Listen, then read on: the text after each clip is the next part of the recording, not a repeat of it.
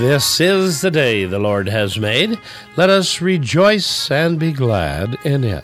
A warm welcome to each of you from the Christian Crusaders. Have you ever pictured Jesus as the life of the party? The Bible tells us he actually loves joyous feasts and celebrations. In fact, Jesus' first miracle was at a wedding banquet, and that very event can tell us much about his relationship with us. Let's learn more in today's message Jesus Revealed, the life of the party.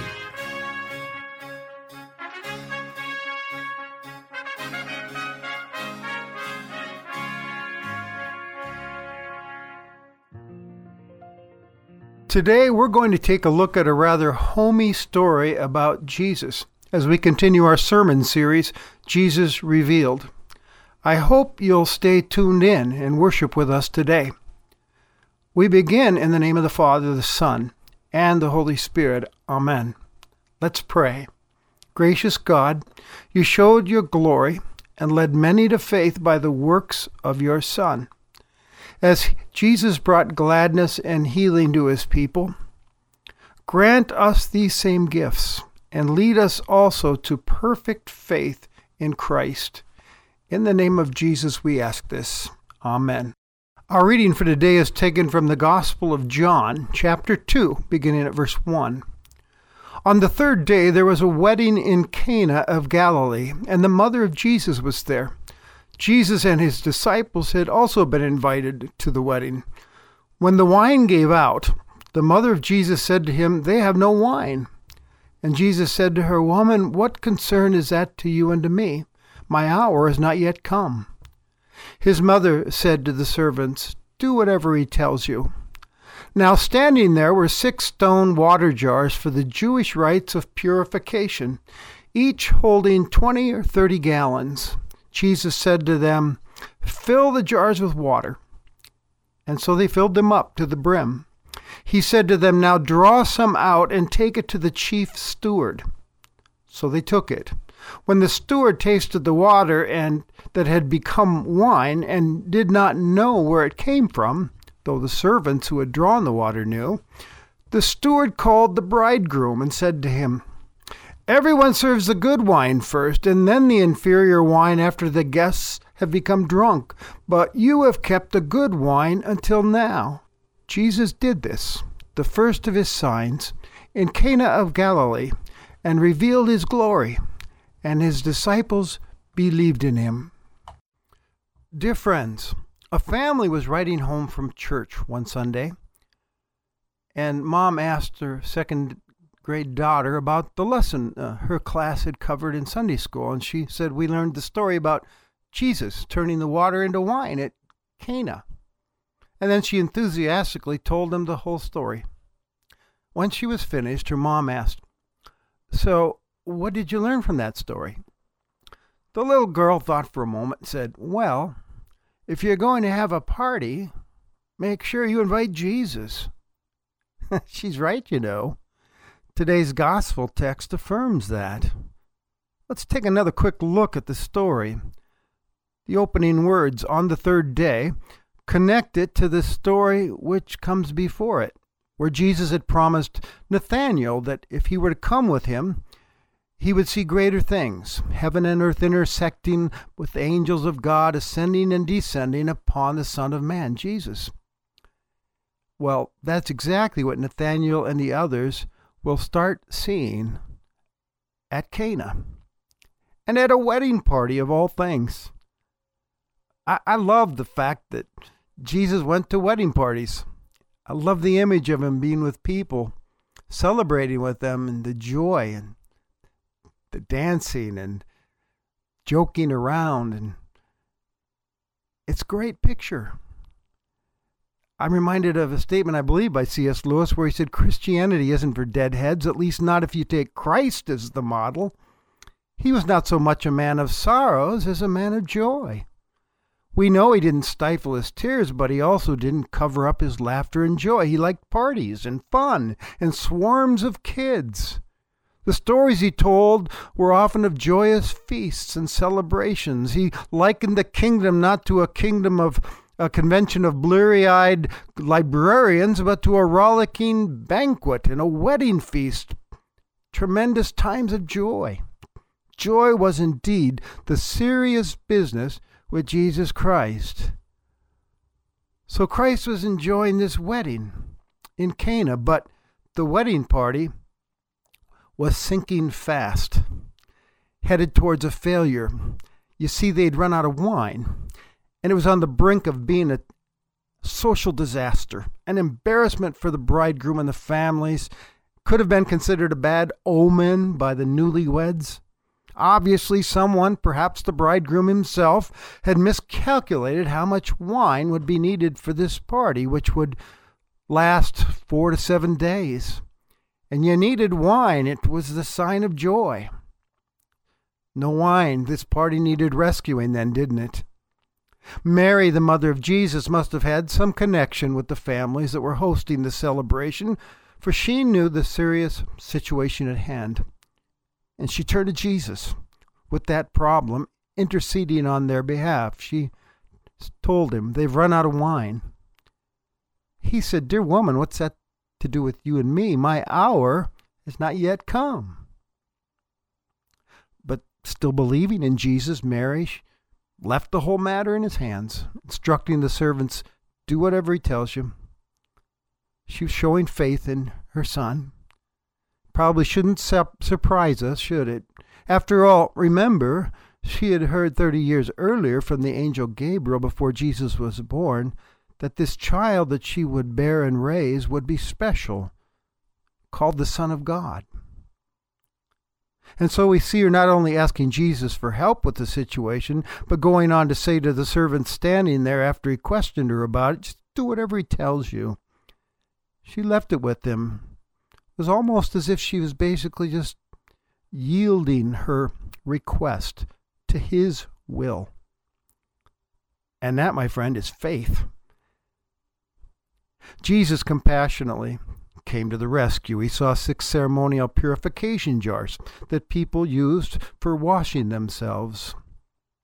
It was part of the Jewish rituals. Each of these jars would hold 20 to 30 gallons of water, and so he told the servants to fill them up with water, and they did what he said.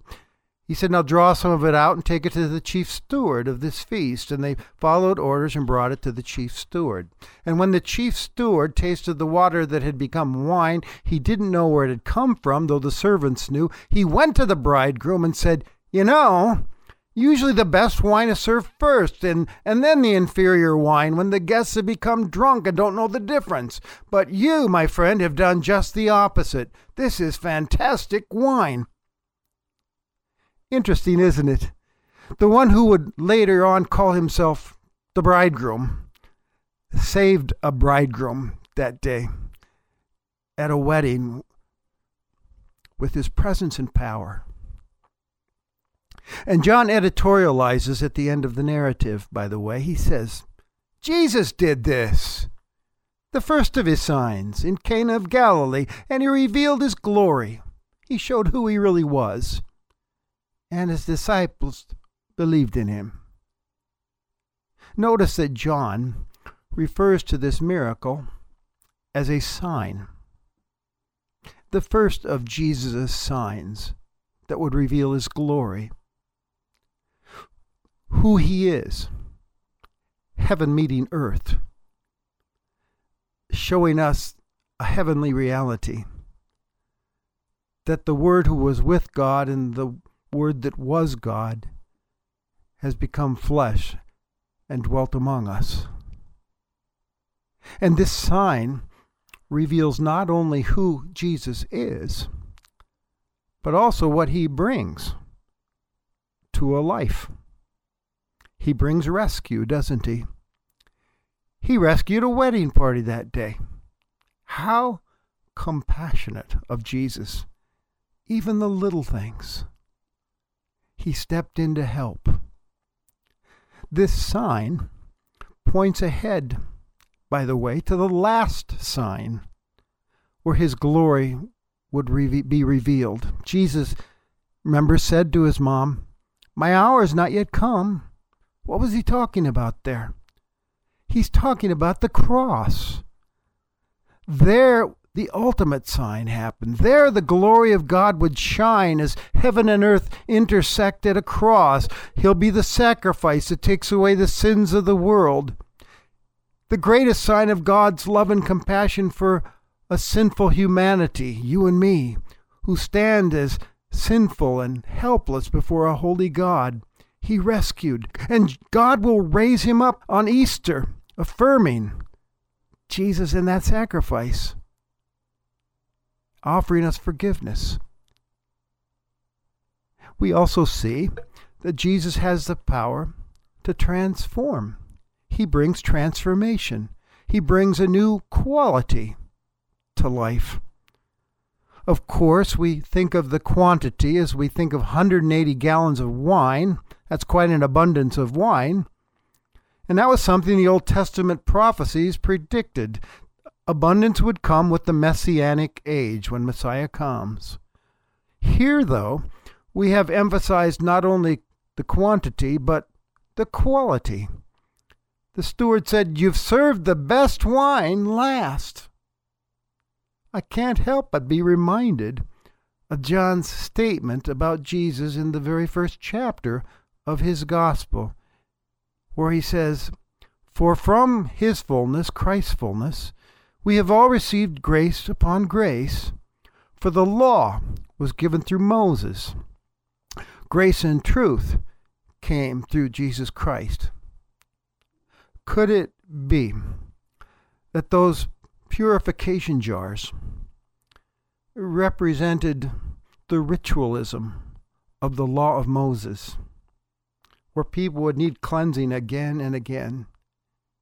And this was a sign that they were being replaced with the new wine of the gospel of grace and truth in Jesus Christ. This new wine of Jesus is for the relief of the guilty conscience burdened by failures. Soon, Christ's once and for all sacrifice at the cross will once and for all save and cleanse completely those who come to God through Jesus Christ. And Jesus not only has the power to forgive our sins then, but to also change us. He cleanses and he changes, making us new creations, powered to walk obediently with God, just as the Old Testament prophets Jeremiah and Ezekiel dreamed of a new day new hearts, new spirit, a new covenant with God's law written on people's hearts. Now able to obey. Christ gives new life, new future, new power. I love this testimony I came across of an ex convict, Harold Morris, who speaks of his liberating new life in Christ. He writes, "The promise of 2 Corinthians 5:17 is that a person in Christ becomes a new creature. That included convict number 62345. Old habits and attitudes were replaced as the Spirit of God worked in my life. The vengeance that I had nourished for five years and the rebellious spirit that had been a driving force in my life relaxed their grip when Christ took control. Little by little, he replaced my hatred by his love. Sometimes I lay in the prison yard looking at the sky, relishing the joy and peace that I'd found in Jesus Christ. The bars and fences were still there, as were the guards with their high powered rifles, but I had an inner strength I'd never known before the very presence of Christ. An event like this rescued party in Cana also points us on to another moment to come, an eternal moment. You see, the wedding is a little foretaste of the great heavenly feast in store for God's forgiven people, according to John's heavenly vision that he gives us in Revelation 21. Listen to these words. he writes, Then I saw a new heaven and a new earth, for the first heaven and the first earth had passed away, and the sea was no more. And I saw the holy city, New Jerusalem, coming down out of heaven from God, prepared as a bride adorned for her husband. And a voice said, And God will dwell with them, and they will be his people, and he will wipe away every tear from their eyes and death shall be no more, neither shall there be mourning, nor crying, nor pain any more, for the former things have passed away. And he who sat upon the throne said, Behold, I am making all things new. You see, Jesus provides not only a new life in the here and now, but an eternal life with Him in His heaven. This story, then, is saved and written in the power of the Spirit to be a sign for readers like you and me. It points us to the truth that in Jesus Christ, heaven intersects earth. He's come to be our heavenly rescuer. The Word became flesh. And To be a transformer of our lives. He would even go on to say about himself and his mission in John's Gospel I came that they may have life and have it abundantly to the full people have been discovering the truth of that statement from Jesus for centuries since. They have discovered that Jesus was and still is the life of the party, the one you want to invite. And so I ask you, why wouldn't a person invite him to his or her party? Into his her life. Why not believe in him as his disciples did at the end of our story for today? Why not trust him with your life here and now and for eternity?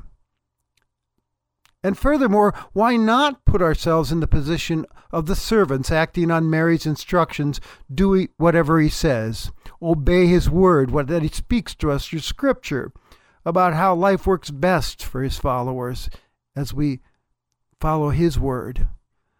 Why not bring him our petitions and our predicaments and our problems, fully yielding ourselves, surrendering ourselves to his good and perfect will in faith? For he who was in the beginning, creating the world, creating humanity, think about this. Surely he would know what makes life work best for us. And he who laid down his life for us at a cross to redeem us and rose again, wouldn't he have our best interests in mind? Of course he would. So that's the appeal from God's holy word today. Jesus Christ, heaven intersecting earth. Invite him to your party, into your life. Experience for yourself heaven intersecting with your life. Experience His nearness, His faithfulness, His forgiveness, His grace, His compassion and joy. As you trust and obey Jesus Christ, the Son of God. If you're going to have a party, you'd better invite Jesus. That's our message for today. Amen. Would you join me in prayer? Eternal God, our Creator and Redeemer, we thank and praise you for this revelation of Jesus that you've shown us today in your holy word. Help us to trust him with our lives and to do whatever he tells us so that we might experience in our own lives the joy and gladness of a new and eternal life with Him. We ask this in His name. Amen. Now, as you go on your way, may Christ go with you. May He go before you to show you the way. May He go behind you to encourage you, beside you to befriend you, above you to watch over, and within you to give you his peace. Amen. You've been listening to the ministry of the Christian Crusaders. We pray today's message has inspired you to experience Jesus' nearness, faithfulness, forgiveness, grace, compassion, and joy as you trust and obey Him, the Son of God, and the center of the party that is your life. A memorial gift is a meaningful way to remember a loved one. These gifts can be given in any amount to commemorate the life of someone special while furthering the mission of Christian Crusaders to proclaim the gospel. Honorarium gifts are also a thoughtful way to celebrate someone still in your life. Send your memorial or honorarium gifts to Christian Crusaders, 7401 University Avenue, Cedar Falls, Iowa 50613. You can also call us at 1 888 693 2484. In the Cedar Falls, Waterloo, Iowa area, dial 277 0924. We invite you to visit us anytime on our website and join our Facebook Friends group. These electronic supports lead visitors to further insights in the Christian Crusaders' messages. They also offer a simple method to share biblical truths of the gospel with others. Our website address is ChristianCrusaders.org. Be sure to share us with your friends on Facebook so they may also join in the great heavenly feast in store for God's forgiving and forgiven people. We are happy you chose to worship with us today, and we invite you to join us again next Sunday on this station. Conducting today's service was the Reverend Steve Kramer, Senior Pastor of Shepherd of the Valley Lutheran Church in Afton, Minnesota, and speaker on Christian Crusaders, now in its 83rd year of continuous Sunday worship broadcasting.